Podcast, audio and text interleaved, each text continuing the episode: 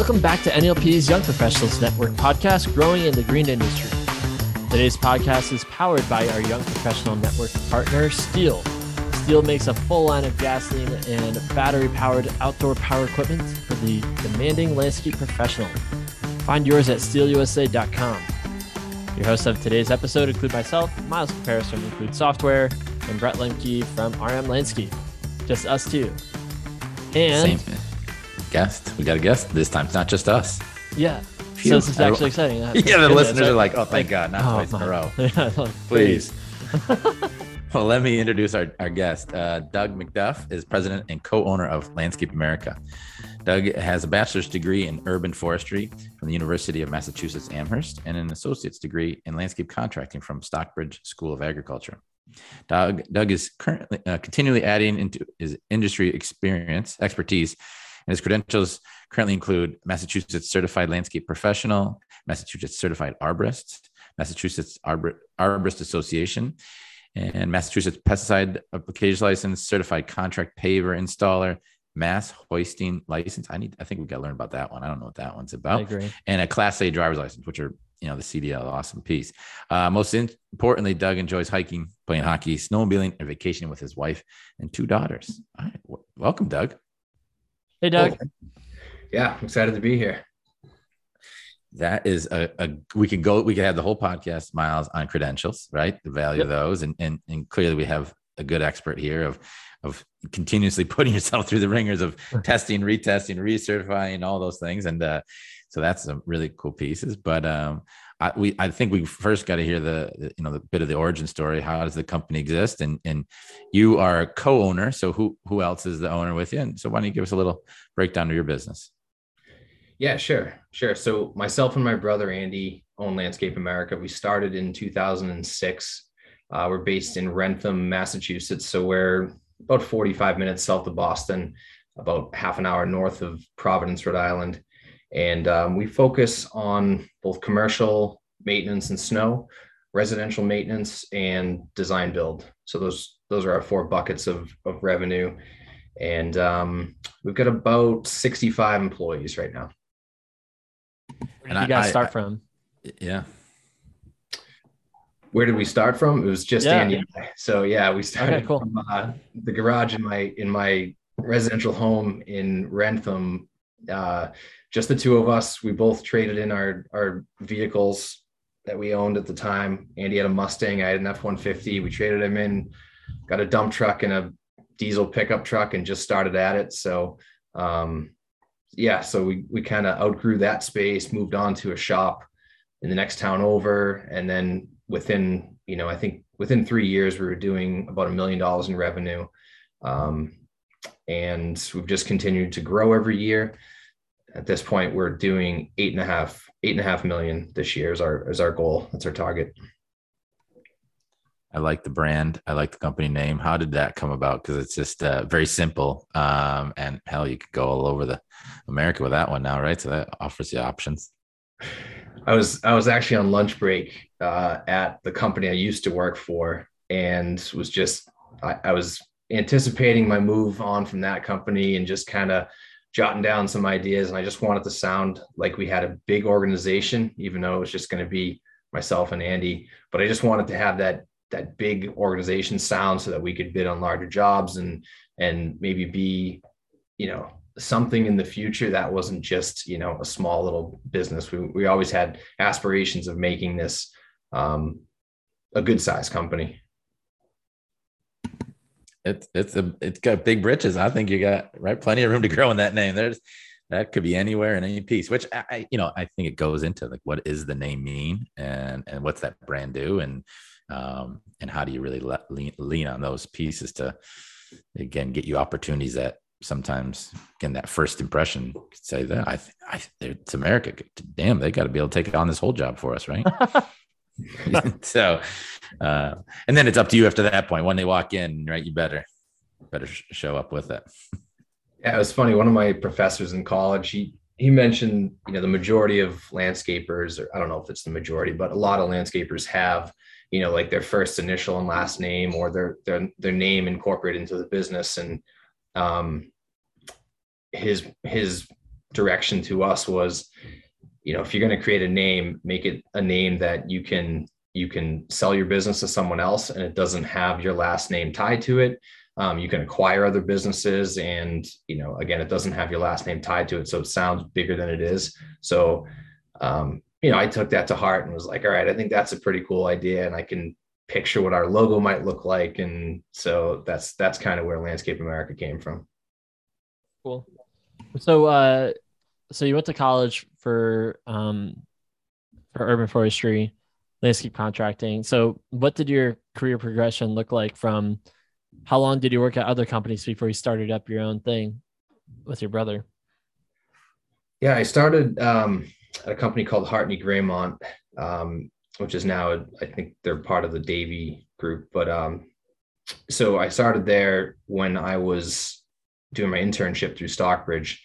I worked there for basically all of my college, like my my summers and winters. I was there, and then I was there for about two years after um, I graduated as a foreman. And my brother Andy, who's three years younger, he also went through the Stockbridge School of Agriculture for landscape contracting he didn't go on for his bachelor's like I did. Um, so he was only at school for two years, and then he came to Hartney as well. So we were both working at the same company um, when we when we decided to branch off on our own. You just always knew that you wanted to start up your own thing.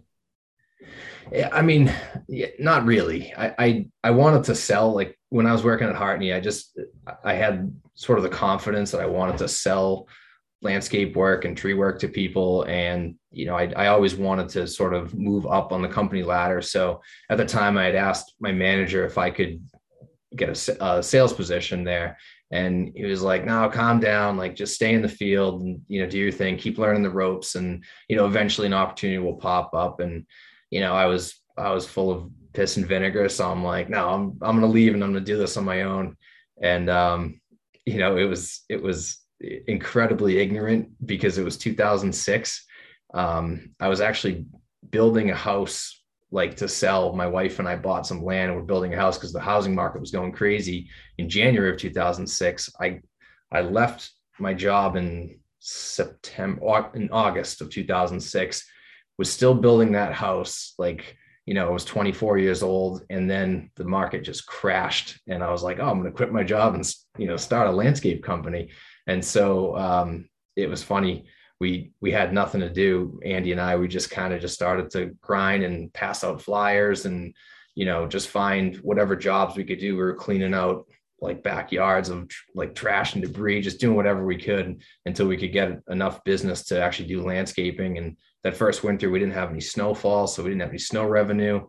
Um, but by the by the next year, you know, we had we had a decent amount of work um, the next year. I think we did like 400 grand our, our first full season in 2007. And um, that house I was building, I ended up like, I couldn't sell it. I had to rent it for 10 years because the market crashed and I was upside down on it. So it was like looking back, it, there was a lot of dumb decisions that I made, but it all, it all worked out in the end. I mean, I feel like that's a pretty good history to, to tell. Like it's a good story, like kind of, um, Oh yeah, oh, yeah. yeah right. it's not all you know? it's not all peaches when you leave, yeah, right? Yeah. It's uh, you're oh, I'm independent. I'm I'm working for myself. This is going to be fantastic. And then, uh, yeah, pick it. I, you know, but at the same time, it did work out, and and so I, you know, it guess that it says when you you have to take that first step, regardless of when and what you do or don't know. Um, and you know, and this is even just the most confusing time of the world right now, and and, and we're all in these cycles. And, and yet you know, I've I have some team members this year that said I want to try something different. I want to try something on my own. Some.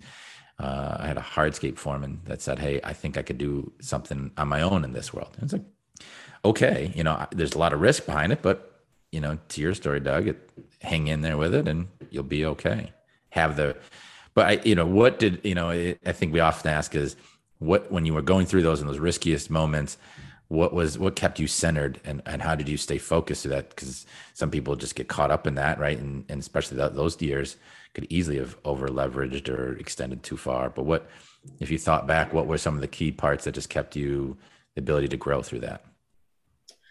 I mean i think that saying ignorance is bliss certainly was was um was the first few years for us, right? We we we didn't understand business, we didn't know profit, we didn't know any of that stuff. So we were just literally just grinding, just working, and it was it was um, it was it was overwhelming, but at the same time, you know, Andy and I are pretty calm, cool, collective individuals. Like we don't get we don't tend to get too stressed out over things. So we were just like, dude, if we just put our noses down and just grind, we're gonna we're gonna get through this. And then I would say like by 2008, I had and I was always involved in our our industry, like involved in our our state association.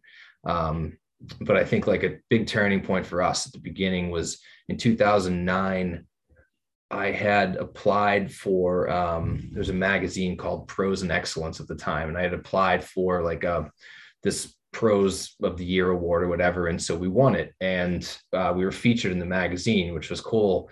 And um, at the same time, I had done the Trailblazer program through through NALP, and so I was linked up with Nick De Benedetto from ND Landscape, and so Andy and I went up and visited Nick.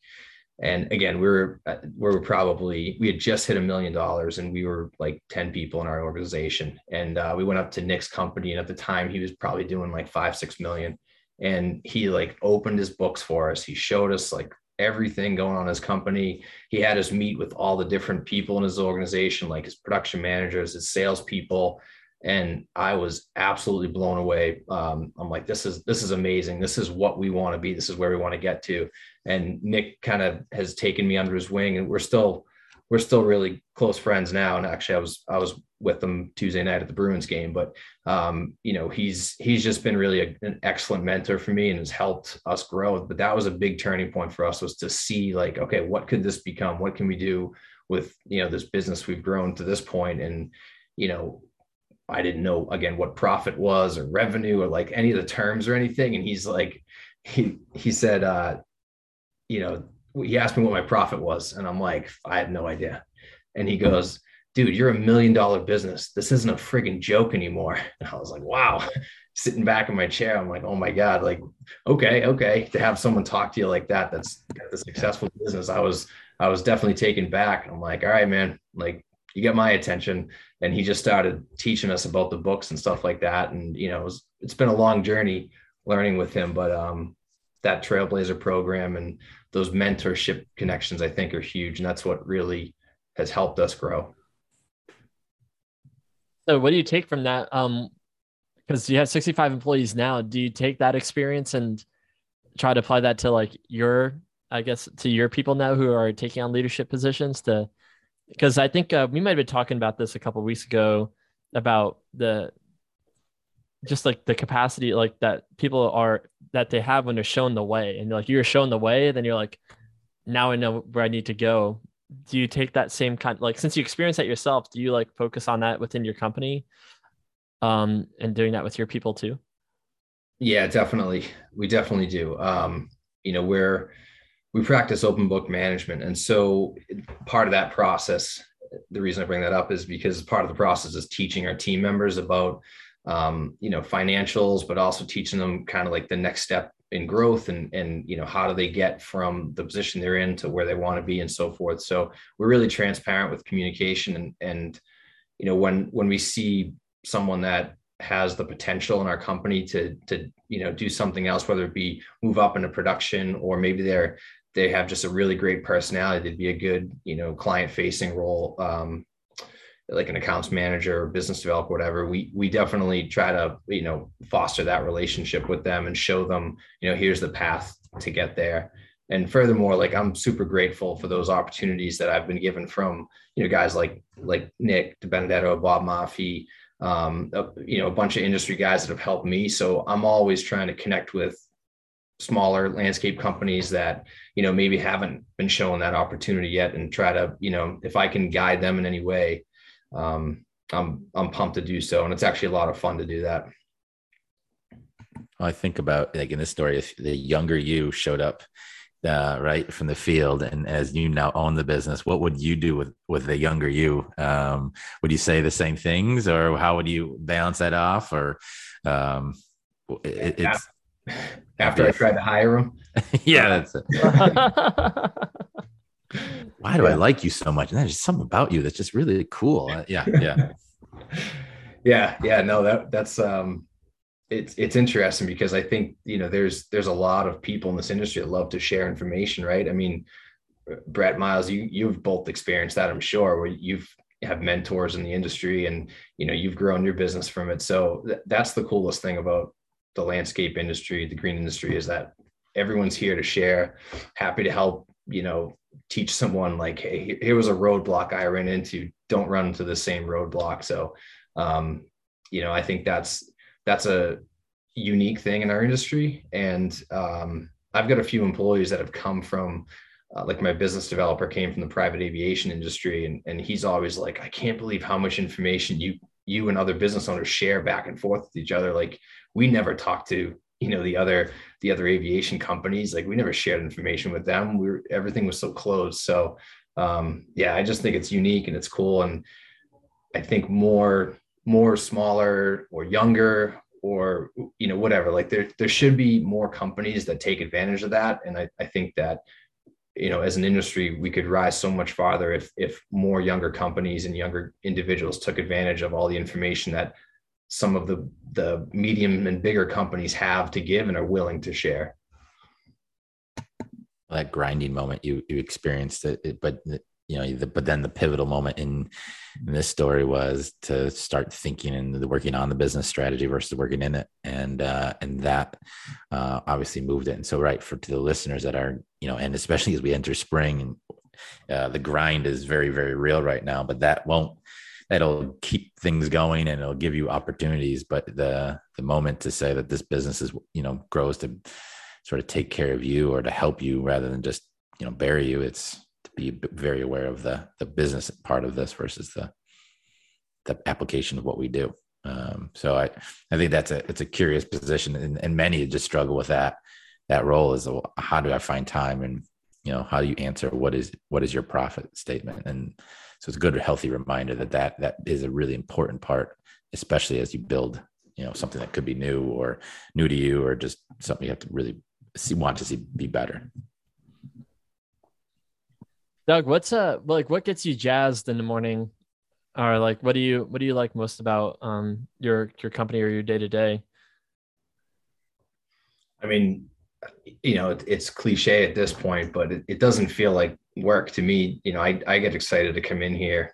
My my team, they're all my friends at this point. Like we we have a blast at work and it's it's cool even through the ups and downs like even when we have challenges it's fun to be here and be part of the the organization we have so um, that's kind of what gets me going is is just getting to work like i love solving issues i love you know client issues employee issues i just i love to like i get excited when there's a challenge actually we were talking about that in, with my sales team last week about how to how to deal with when clients like complain or clients have an issue whatever and how to deal with it and I'm like, for me, like I get excited, like not not excited that the client's unhappy, right? I'm not like like oh cool, that's great that they're mad at me, but I, I just when a challenge pops up, I that for me that's like energy. I'm like, all right, cool, like we can we have an opportunity to like fix whatever's going on, and we can build some more trust and rapport with the client or the employee, whatever, and show them that like we care. And then you know we'll be better for in the future as well. We'll we'll have you know we'll have tackled this obstacle and we'll know for the next time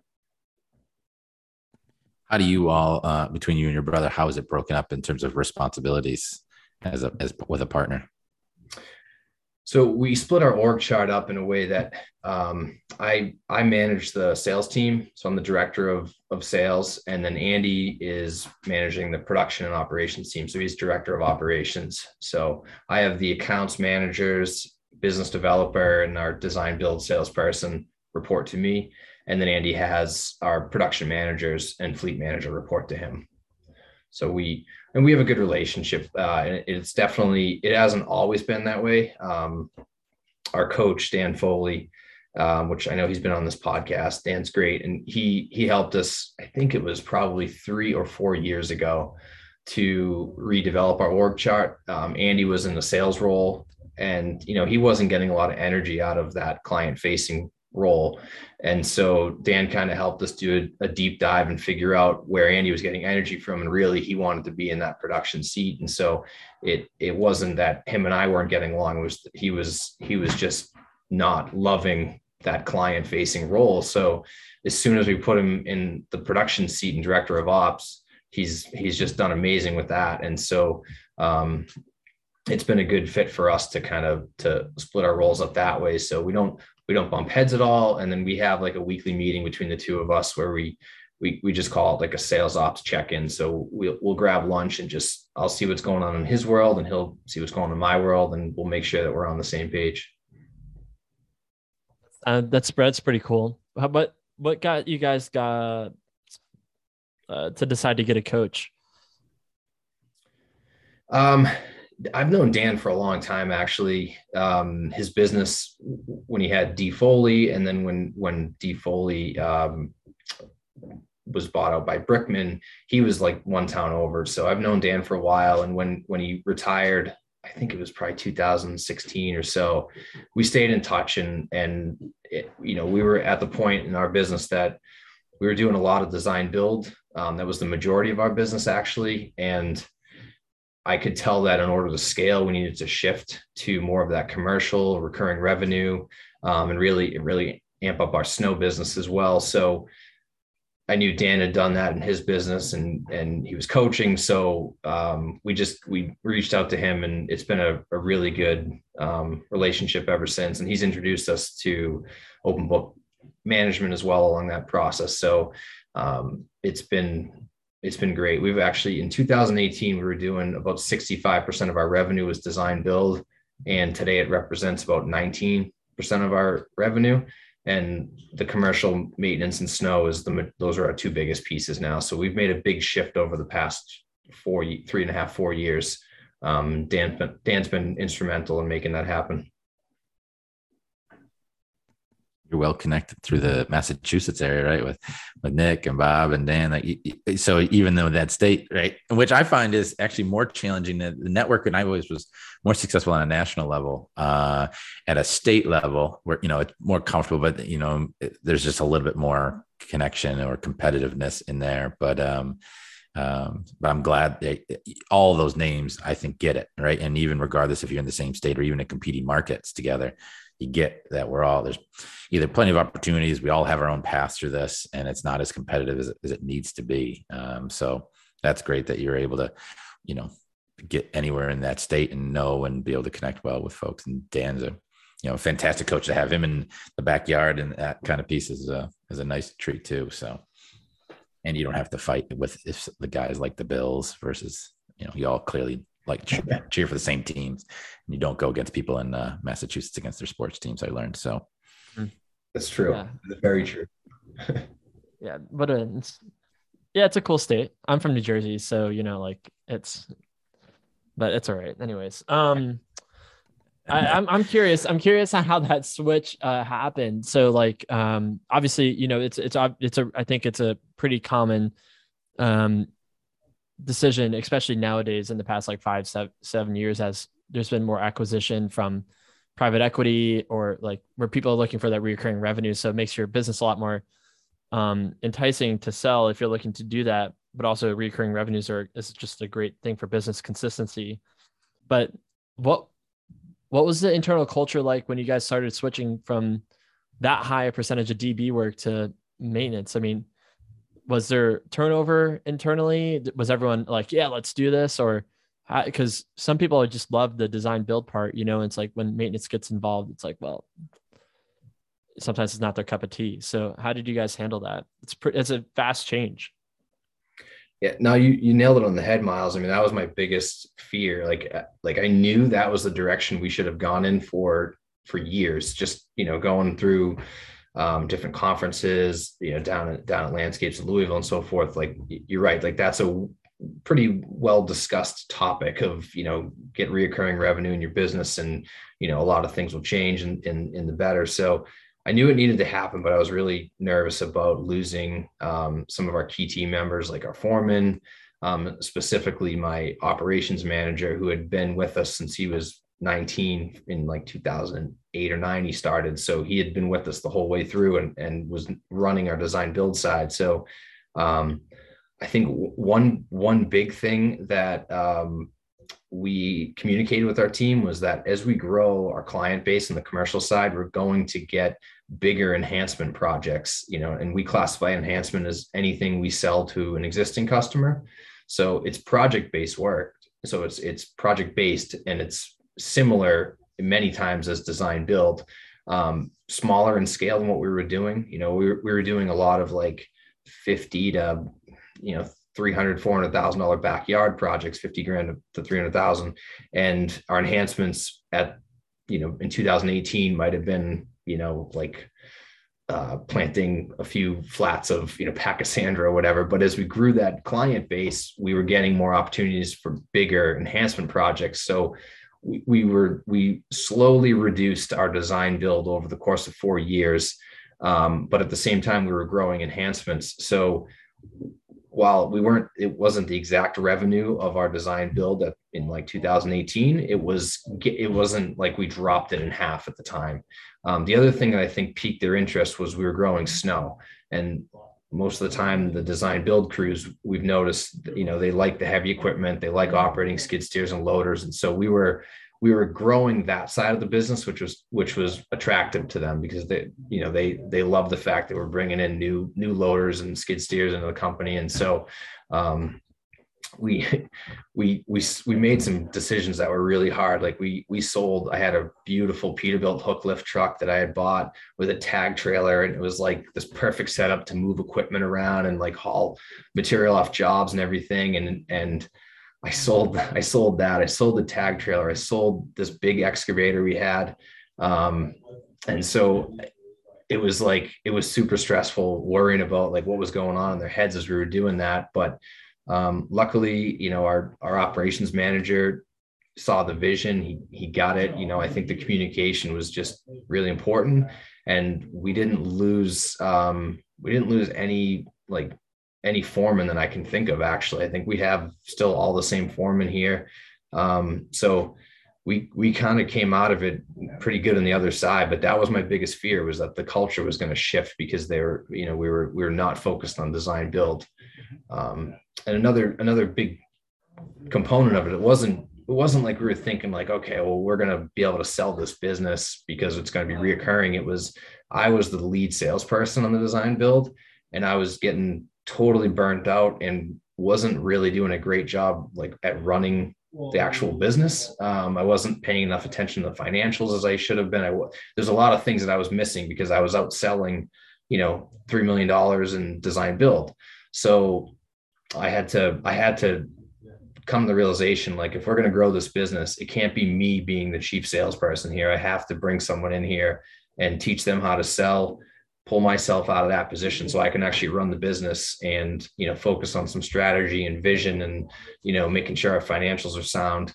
Um, so that was that was probably the one of the biggest drivers of of that was and, and that person that we brought in um, you know they in in our position you know, she's amazing she does an awesome job but it would have probably taken two salespeople to sell like what I was selling in a year just because I was working like 80, 80 hours a week or whatever I had to to get the work. And, you know, and so it it it helped us to kind of reduce the size of the revenue of the design build to um, just to make it a position that um, you know was was more akin to what a design build salesperson should be able to sell in a year. I don't know if that made sense, but no, it, it totally it totally makes yeah. sense. Yeah, it totally. It's a uh, think it's a, there's a lot of a lot in there, but it's like more of like a testament to your culture and and the trust um and the ability to communicate vision. Like that's the things that I caught on that like that. It's like those soft skills of like I mean it's really just like clearly you're a good leader and like you and your brother probably just operate just a really good team. Um and that's and that's cool that you're able to do such a big business shift while being able to make it gentle in a way. Like there's a lot of subtleties in there, like that you said, like the fact that you like communicated from like design build to enhancement. It's like, look, guys, it's like the same type of work, but it's different, different names. So like there's still, um, yeah, that's that's that's pretty cool. Um, I, I think that's really like well executed. Probably the best way that you could execute it if you didn't lose anybody. So, and then well, coming and- coming out of the pandemic too, the boom in residential design build, you know, it definitely gave us some some second thoughts about the whole thing is like you know all these all these customers are calling for work and like the it was just so plentiful. Like we could have we could have easily doubled our design build business but um, that was that was super hard to just stay like stick to the plan and not go after all that work and say no this is the way this is what we decided to do. This is the path. We can see what it's going to look like in five six years. You know we have to stay on course. But man when those customers were like chucking all these opportunities at our heads it was hard to say no. It is uh, it, it is true to um, be very clear and intentful what we're doing here. And uh, when we chase the opportunities then and you build around those then a lot of risk can fall into that space. And uh, and so we, you know I, I, like that even through pandemics you know it needs to snow and it you need to maintain right? It, it's going to be those reoccurring pieces. Um, but be able to have the capacity to jump in. And we, we I should you know our story is very similar to yours in that way. It's just you have to embrace the opportunities um, and it's not about you know changing or taking things away. It's just building on it and and taking strengths. And so um, you know and and if it's about the people you'll find like i'll always like our team is like we're going to keep you very busy. You're going to do the work that you love doing.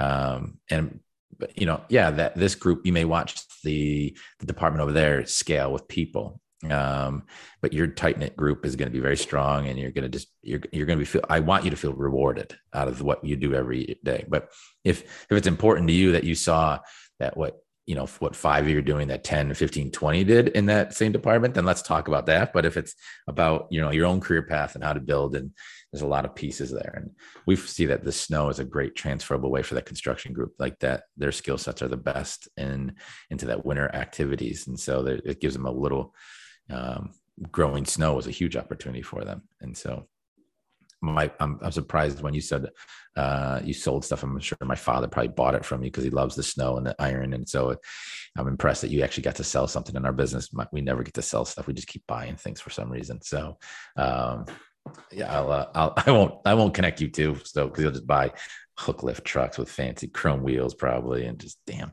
So yeah, I got to give Foley some credit, Dan Foley, on that one. He's he's uh he'll come to our shop and look out in the yard, and he'll he'll just challenge like, do you really need that? Do you really need that? And yeah. you know, it, it, it asks you the five whys, and by the end of it, you're like, I don't know why I own all this equipment. Like, all, you know?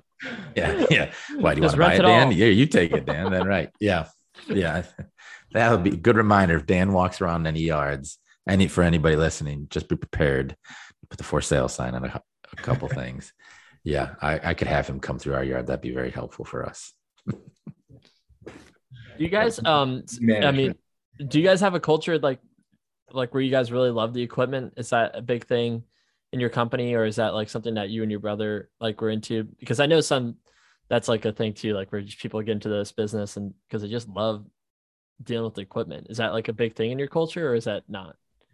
No, I mean there was there was definitely a time when we were, you know, when when we were at the height of our sort of design build work, we had quite a bit of equipment, and we were, you know, it, it wasn't because we loved the equipment. We just we just looked at each crew and said we want them to be as as you know as um, productive as possible. So each crew had their own excavator, their own skid steer, enclosed trailer, and like and then we were moving equipment around with like our big Peterbilt and stuff. And so it, we, it was more around efficiencies than it was like uh, we've never been like equipment junkies by any means. Um, especially now, I, I think we're uh, you know we're so focused on on making sure that like our, our debt to income ratio is at the, the right spot and we don't want to take on too much of that um, that debt and we we watch you know to make sure all of our pieces are as productive as possible um, so yeah, so we're we're we're probably like anti equipment junkie. like I we buy a new a new truck and I'm like, are you kidding me? Another like another yeah. you know another loan or another whatever. So yeah. No, I think that I mean that I think that mindset's probably, I mean, it's probably the healthiest as a business owner because every piece of equipment you have is a, another liability that's just kind of sitting out there. So, um, how do you guys do? You guys have a way to to track costs or do you guys have like in-house mechanics or how do you guys manage that piece for your business as you've grown yeah so we have we have a, a fleet manager um, and he actually sits in on our open book forecasts every week. So we'll do a weekly forecast and and with the whole like our management team, and we talk about all of our revenue, but also the cost side of it. So to your other point, Miles, like that, if we were to go crazy and like buy a bunch of extra equipment, um, it would show up to the whole team on our on our forecast, and our fleet manager would have to report that you know his equipment's way over because we bought you know five extra trucks or whatever. So there's that that piece of accountability there um, for him through open book um, because he, he's got to look the other the other te- people on our team in the face and say like yeah my number is going to be way above forecast because you know we made a decision to go and buy an extra loader or we bought you know an extra skid steer or whatever. Um, so i think that that mentality has helped us control it. And he's he's got a, done a really good job with our budget and so forth, and making sure that we're staying we're staying in line on fuel and small equipment and and um, and large purchases because we do we do look at our depreciation as a line item of, above our gross margins, so it affects it affects our our margins. Well, yeah, well, that's actually kind of interesting. So, how did you guys get to that decision? Because I think that's the, the whole equipment piece is really interesting to me because that's like where I've really focused on a lot of like when I worked for my dad, like we did a ton of equipment analysis and understand like how to minimize the cost of maintenance and um, forecasting purchases. But like, where did you guys get to the point where um, you made that decision to look at your gross margin, including depreciation? Well, it, it's really all about that accountability. Um, again with with practicing open book where we're mm-hmm. looking at that on a weekly basis. And so every every team member's bonus is based on our gross profit. That's our number that we track. And so if we hit a certain gross profit everyone gets a bonus. And it's all visible on a on uh, you know spreadsheets and charts that we send around to the team. We communicate that. So um, so that's the number we track. So if we are to spend overspend in a certain category um, or undershoot sales or whatever, then it's going to affect gross profit. So I think I think just knowing that the team's going to see how much we're spending in that category, um, it creates better decision making amongst our managers and and amongst the whole team. Um, because we're all holding each other accountable for it. So, and and we purposely put certain things like what we would call above the line or above gross margin because we want them to be tracked and talked about on a on a regular basis, um, like workers' comp. That's a that's a big one. Like it's easy to bury workers' comp down below in overhead, right? But then when you talk about how many accidents or your mod rate or whatever to the team, it's it's tougher for them to connect the dots and see that you know does it really affect me or is that just like the you know the corporate you know corporate's going to pay for that or whatever even though we're not corporate but i'm just saying like you know someone else is going to take care of that. Like landscape america's overhead's going to eat that. But when you put it in front of them say like no this is actually important and it's affecting our numbers and we're going to talk about and explain why it's important and why you know we have to be safe and not have workers comp accidents it it brings it up on a regular basis and then the team actually thinks about it and you know if they if they get stung by a bee, they're not going to run to you know the emergency room and and get a start a workers comp claim. They're going to go, all right, well, I, you know, I understand the ramifications of doing that. Um, and and the same thing with if we buy too much equipment or too much material, whatever, those topics of conversation happen, and it gives the team some ownership thinking. Yeah, that's pretty cool. Um, the the other line item, and this is like this that those are all really cool ideas. Um, the other line item that I've recently kind of learned about and uh, was putting like the non-production or indirect time uh, that the production guys are doing like an actual dollar amount, not just the hours, right? So um, there's a lot of tracking around like what percentage of your total your time time is spent on non-production tasks, right? Internal travel, load unload versus production. That percentage is really important, but also putting like um, an actual dollar value on that and putting that right underneath the direct labor line on your P&L, you put indirect labor. And then, so that, that's actually a really interesting piece because usually when you think about it, about hours, it's controllable. But then once managers start seeing the actual dollar impact of like how much you're spending for to pay for people to drive around or to like load up or unload their trucks or safety meetings and all that training, it, it's a, it's a pretty cool way of looking at it. I don't know if you guys do that or not, but it's just another idea that um, I thought it was pretty cool. Yeah, we have we have different cost codes that our, our employees punch into for like training and safety talks, and then there's like the the the load up unload time in the morning and and windshield time and so forth when you're driving. So yeah, we so we do we do focus on that, and a lot of our discussions around like driving waste out of the business are focused on those particular things: the morning and afternoon routine, and then drive time, because that's that's the biggest low hanging fruit, right? I mean, if we can if we can be efficient in those uh, spaces, we're going to do a lot better because we found that most of the time, like our team's not being inefficient when they're doing the productive work. Like they're not they're not being inefficient mowing the lawn or being inefficient installing the patio or planting the tree. It's the stuff that leads up to it and the stuff that happens after it. That's where we have the waste.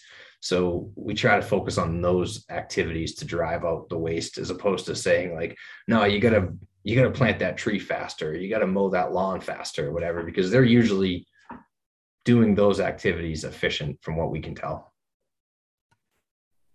is the, some of the hardest things to track and, and manage through. Uh, it, you know the circumstances of you know that reliable reliable piece of equipment doesn't break down the side of the road or uh, we spent longer times at the nursery waiting for plant material you know we, we um, the, the list of things that sort of fall in that indirect or uh, sort of we, that we call the differential time uh, is just tremendous versus just the task. Mulch put that tree in the ground mow that you know 10,000 square foot. Are very easy to get on and say yeah let me put that stopwatch on you on that kind of piece. And so um, it, it, it is miles you're right? To say if you wanted to really understand your business more and understand that category uh, just as well or better than um, that of the direct hours um, and you'll find a lot of opportunity uh, right in that space.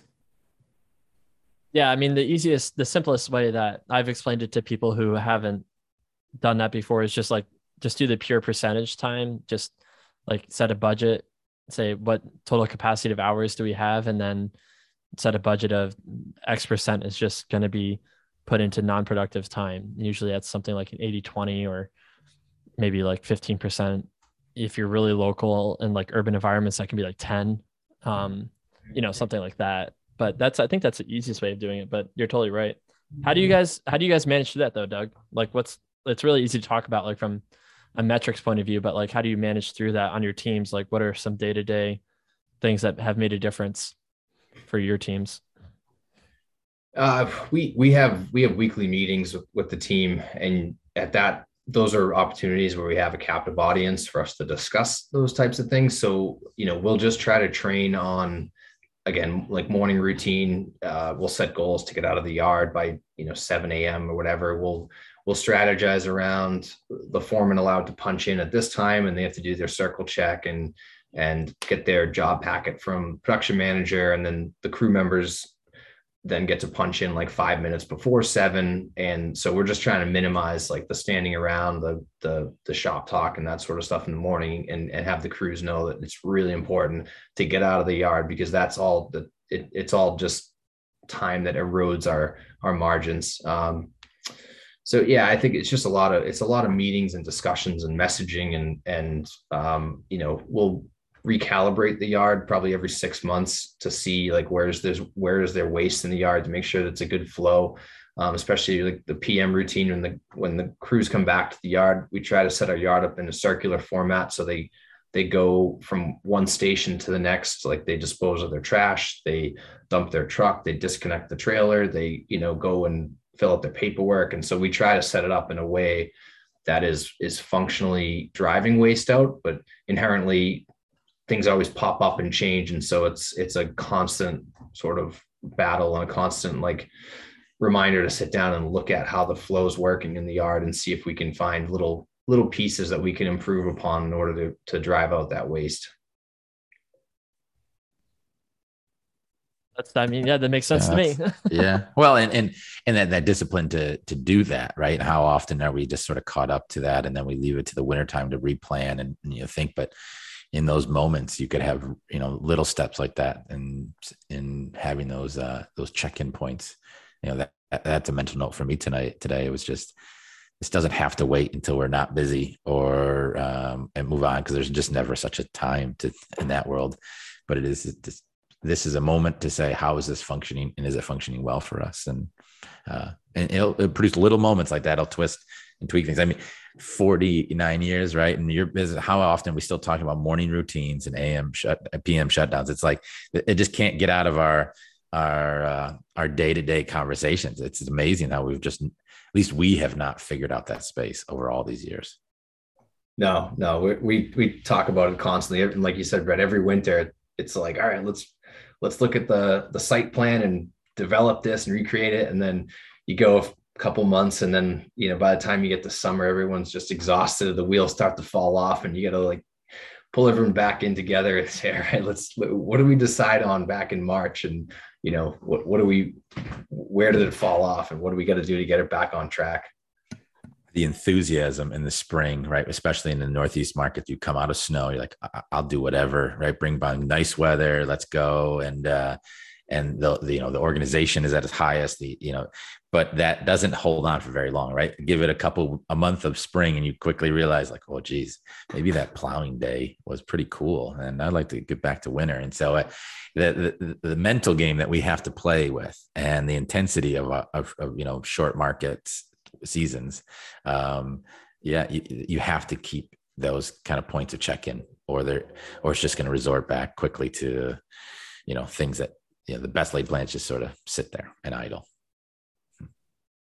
Those damn Florida people. It's just the same sunny day every day down there in Florida. Nothing to worry about. Um, no, I, I, we have to probably have somebody, Miles, that comes on as a guest that says, you know, you all think that these 12 month seasons are easier. Uh, we'll have that debate. Someone's going to have to have that debate with us. Yeah, we definitely need to. I mean, we got to play like Texas people too, you know? Yeah. Yeah. California. Because like clearly, I mean, I think the three of us are quite biased. Like, yeah, but you don't have to deal with this, and they're, and I know they have a counterpoint to that. I'm just, I'm probably not going to be interested in listening to it, but I'll, uh, I'll give it a try. I think winters used to be for planning, but now it's yeah, right. We used to think like, oh yeah, we'll we'll we'll get that done in the winter, get that done in the winter, and it's like I feel like now we we wake up at you know in in February and we have been going going going the whole time. We go oh, oh, crap! Like we have like four weeks until like like kickoff, and we haven't done any of the stuff that we said we are going to do because we are so busy snow plowing and you know whatever. Like it's it's crazy. You never get it all done. No, and and and. Uh, you know, I think you apply the appropriate amount of pressure to say that like it's not ever meant to all get done, uh, but how do you plan through it? And that you know, a lot of coaching for me these days is start thinking six months in advance. And so that we're not just getting caught up in those moments. And so snow should be thought about in June, you know, spring should be thought about in like the fall and the winter. Right. And so it's, uh, if that happens, then we're not, you know, saying, you know, geez, it's just snowed for the last four weeks. You know, we are all in operations. What what else could we have done? You're like, no, you're right. That's you needed to be there. But we also know that in four more weeks, uh, it's going to be 65 degrees out and we got to go. And it, it, there's nothing waits. And I agree. I, there was years where our winters were much more calm, but we were probably not as intense in our snow business. Now that snow is a big part, right, of our both our worlds, right, and uh, it uh, it, it's just as busy as any spring. Uh, you know, winter is just like a full time spring mode. There's there's no calm such thing as a calm winter. No, no, I haven't experienced. Maybe you, maybe, I don't know. Maybe Miles, right? When you're not doing the plowing, maybe it's a yeah, calm, when you enjoyable yeah. winter. Yeah, and Jersey is a little bit. You don't. We don't get as much snow as like you guys, like way up north. So we have like we had like two weeks where the whole company could shut down. Um, I think now it's like a week that the company shuts down. I'm not there anymore, but um, it's funny because like now that I've been software for a bit, we we operate just like pretty much like on a continuous like week by week or month by rolling like years don't matter like seasons. Yeah. So yeah yeah. it's yeah really it's funny because like i i 70 like, degrees inside every day right? Yeah. Yeah well yeah. Yeah exactly. We don't well we have seasonality because of our customers. Right. Um yeah. but like when we talk about strategy and stuff there's no like no like we're going to strategize at in december. It's like we're strategizing right now.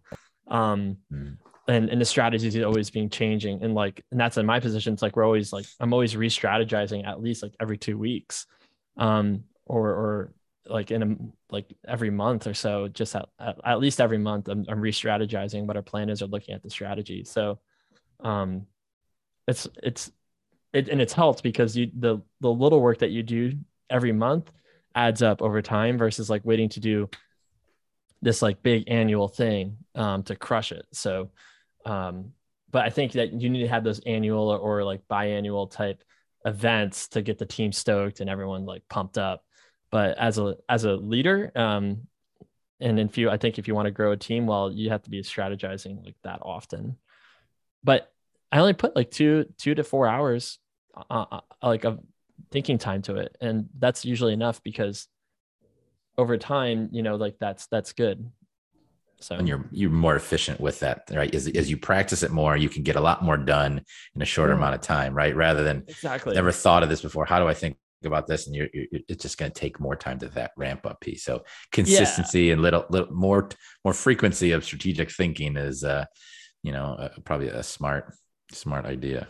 I mean, I could yeah, I could. We're we're getting closer to our time. I could talk about this like all day, but like, um, it's like the whole idea like where i don't do this anymore but i know when i was working for my dad it was like okay where's those spreadsheets again? Okay where like where do we put those docs again? Like like it was just like this whole like reboot of like looking at what we did at the end of the year versus now like it's just i just treat it as like this like rolling forever right in perpetuity until something changes and that skill set doesn't get is not forgotten or like those documents are not thrown away because like looking at them at least touching them pretty often. So I don't know. I think I think the as as things change, especially in the northern businesses for landscaping, that mindset will like you guys will have to adopt like that kind of mindset too, as you're saying, right? Because if you're busy all the time, then like when do you actually have to do the important work, which is strategize? So you kind of have to make the time throughout the whole, just spread that spread that work throughout the whole year. I think. I don't know. I think that's super interesting, Miles, because um, and maybe this is a, a topic for another podcast for you guys, but um, like we we normally did like a one one day like big strategic planning event always in december like end of the season wrap up what's going to happen next year where are we going five year plan three year plan all that sort of stuff. And this year we we pulled our team afterwards and we asked them like how's the messaging been through the course of the year? Like did did we do a good job with explaining like throughout the year how you know we were executing the plan and what was happening um, compared to what we had talked about and the team gave us the feedback that they want to have those meetings happen more often either quarterly or or twice a year and so you know that was like that was eye opening for me because I thought that I was boring them to death with the strategy and the planning, that sort of stuff, and making them sit through this meeting. Um, so uh, yeah, I'd be curious to to know how how you guys do that, Brett and other landscapers too, um, because I do think the small strategy meet or, or the shorter uh, span in between strategy meetings, it it reminds everyone what the goal is and what the vision is and why we're doing this. And a lot of our teamers had forgotten some of our big initiatives um, over the course of that 12 months. Um, and we had to remind them of it. And, and it was, it was eye opening for me to hear them say, no, I want to hear this stuff more and know where we're going more often and be reminded of the goals. Well, and, and I think the big thing there is that as a owner, or uh, if you're a high level manager or leader, you're always thinking about these things. You always know where the big picture is. So in your head, you're always thinking about it, but really not many people aren't. Everyone else in the company is not really thinking about it at all. So it feels like you're communicating too much, or you're like, you're like, gosh, I'm like, am I oversharing?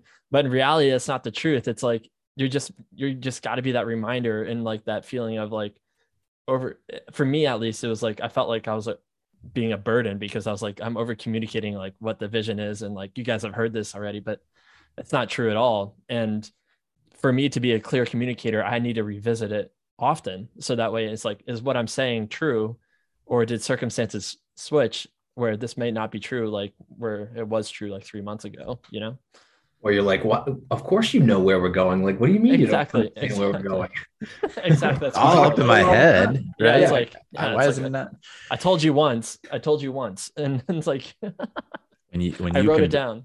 When you have the high, you know, good team and a high level of trust in them, or uh, in, in then it feels and they want to know that information you know for those that feel like that, that shouldn't be information I share right? And that and that's the whole open book management conversation too. It's just when you get that information out and you've got more people thinking about the problems that you're working on or that you know maybe it's not all good news that's coming out of this and there's a better opportunity. And, and i'm constantly reminded that sometimes it's like well i want to protect them from the things that I think will, you know, make, or would they be too nervous? And, and I, do I need, will that strike a, a fear pattern that I don't want to have to deal with right now? But then you still, but, but you, you can't avoid that. If, if your team is saying, if I didn't, if I don't know more often, then I'll start thinking things that you probably don't want me to think in, um, and, or, or forget about. And so it is, uh, yeah, I, I, you know, I think a big message today has been a lot about consistency and getting a lot of of multiple touches at different roles and at different conversations, but um, that would allow us to just stay in more in tune and we'll fight the good fight when we have to together rather than you know put it on the shoulders. And and I and I have to keep reminding myself that especially this year I'm doing a lot of things on my own right now to fill in some gaps and I probably should be asking for more help or sharing more to see what other people's solutions are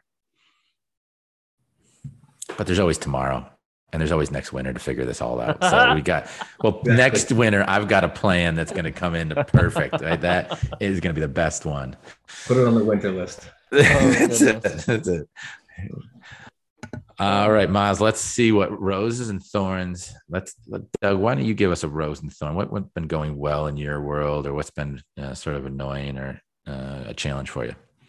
No, for me. Um, no. Uh, oh, for Doug. Doug, guest. We'll give oh, the guest okay, you got, first shot. First, yeah. Go ahead, yeah. Doug. Yeah, so uh, my rose, I, I teased it a little earlier, but I, I got to go to a Bruins game, and that was the first time that I'd been in Boston in two years, actually, which was which was crazy. And I used to go to them often, so so that was it was fun. It was fun to get back in the Garden, see a Bruins game. Um, my thorn is uh, customers dragging their feet on contracts. It seems like every year it's later and later, and we're we're having a, a really good spring here. Like the weather's been great. We're we're eating up the work that's like come in the door at this point, and so we're just sitting on a whole bunch of both renewals and new contracts that customers are dragging their feet on. So that's been a little bit of a thorn here at Landscape America. Yeah, no, that's not just at Landscape America. That's uh, I think all over this Northeast and feeling that same same kind of experience of uh, the delays. It, it, it's you come out of winter, and, and this winter especially was just a, a big flash. Winter's over, spring opportunity for spring is showing up. You ready to go, but yet the customers and uh, and everybody's not aligned. Or did we get all our you know our ducks in a row with the renewals and process and things like that? And so it's uh we're falling in that same kind of boat. Um, I, will say that you know just the anxieties of spring can sometimes make those thorns become really big right now, and just are we ready? And uh, lots of things to do, and so constantly thinking through through those things for for me. Um, and, and roses, it's just you know beautiful weather starting to show up, so I'll take that opportunity. And I got my twin nine, now going to be nine year old birthday weekend. So for some reason, a birthday is not just one day in my house; it's I've got uh, Saturday kid birthday, Sunday some you know another little side birthday party, and then Monday's a birthday. I don't know how that happened, but I got three days of birthday parties to have to host for my my kids, and so I'll be pretty damn tired. This weekend will not be the restorative weekend that I will need. It'll be right back at it. So, how, how about you, Miles? What's your world looking like? I'm cheering for you, Brett. All right, yeah, come on, give me some, give me, give me your life, so I can have your life for a couple of minutes. Think about it for a second. My life, yeah. yeah. So, uh, yeah, so I'm going to the Bahamas this weekend. Um, I'm just, yeah, yeah, um, yeah. no, uh, yeah. So things that are good. I ran a half marathon last weekend. Um, this weekend I got the cherry blossom 10 miler, which should be really pretty. So, um, I think that that'll be a lot of fun. Um, that's that's a big rose. I got a friend coming into town. I haven't seen her in a while, so that'd be cool. Um, yeah, I, I think the the general like rose is that uh, DC is like kind of like kicking back up into gear, kind of like what you're saying, Doug, like where you can go back into Boston. It's like finally, it's like people are like having parties and like networking and like I can meet new people. It's like it's, it's interesting. I'm not like so it's it's it's pretty cool. Um, and things are really good at um, uh, just like yeah, it's just it's just cool, especially with um, with my job, my day to day. I just love it every day. So it's it's really cool. Um, thorns. Um, I don't. Yeah, I don't really have any right now. I don't. I. Yeah, besides just like normal. Sweet. Yeah, just like normal stress, but other than that, it's like nothing really. The burn that will come after the 10k because you're gonna have to haul ass, man. It's just a 10k. Run like run like the wind. It's it's a 10 miler. So Oh, 10 mile. Okay, so yeah, run. So it's like just do 50 it. So 15k, but I'll have to. My goal is to run like between like a 70 and 80 minute 10 miler. So which is like in between like a sub seven minute per mile pace, like like in that range. Oh. So There'll be a thorn after that one. You'll be sucking some I'll, I'll be I'll be sore. Yeah, gonna- yeah, the ice bath that you're gonna get in is gonna be a big thorn. like, oh lordy. Yeah. yeah it, it, it'll be fun though um it's it, the course goes like right underneath like all the cherry the cherry blossoms um Beautiful. right alongside the river and it's it's pretty cool and it finishes right by the the Washington Monument so it's yeah it's like moments like that i'm like yeah it's pretty cool that i live in dc you know um Hmm. there's other moments i'm like what the, like what am i doing but here we are so uh but cool all right Yeah, thank Uh, you, Doug. Great, great conversation. Yeah, it's, I've had a lot of fun. I appreciate it. Thank you. We're getting Yeah, good at appreciate this, it. Miles. We're getting real good at doing this We're stuff, get- aren't we? Yeah, I mean, it's good when we have good guests, you know. And uh, That's it. Good, good point. He doesn't have a doesn't have a beard, but he's you know he's cool. So I, yeah, I can't grow a beard. No, Alright. chance. no chance. you know, uh, we might have to invite him back on for like a strategy session type deal because like I saw Doug, Doug perk up and he's like, oh yeah, you know, like let's do it. We're, we'll, we'll book you. We'll book you again in the winter when you're planning. I'm in. yeah, I'm in. cool. All right, well, Doug, appreciate it again for you coming on, um, and a big thank you to our listeners. Don't forget to subscribe, leave a review, share with your friends, family, coworkers, the whole, the whole, uh, the whole group. You know. Uh, so, go ahead, Brett. What are you gonna say? Everybody, just bring it Just- on. just- Bring everybody on. Just bring it on. Yep, yep. cool. All right, everybody, take care. See ya. See you later.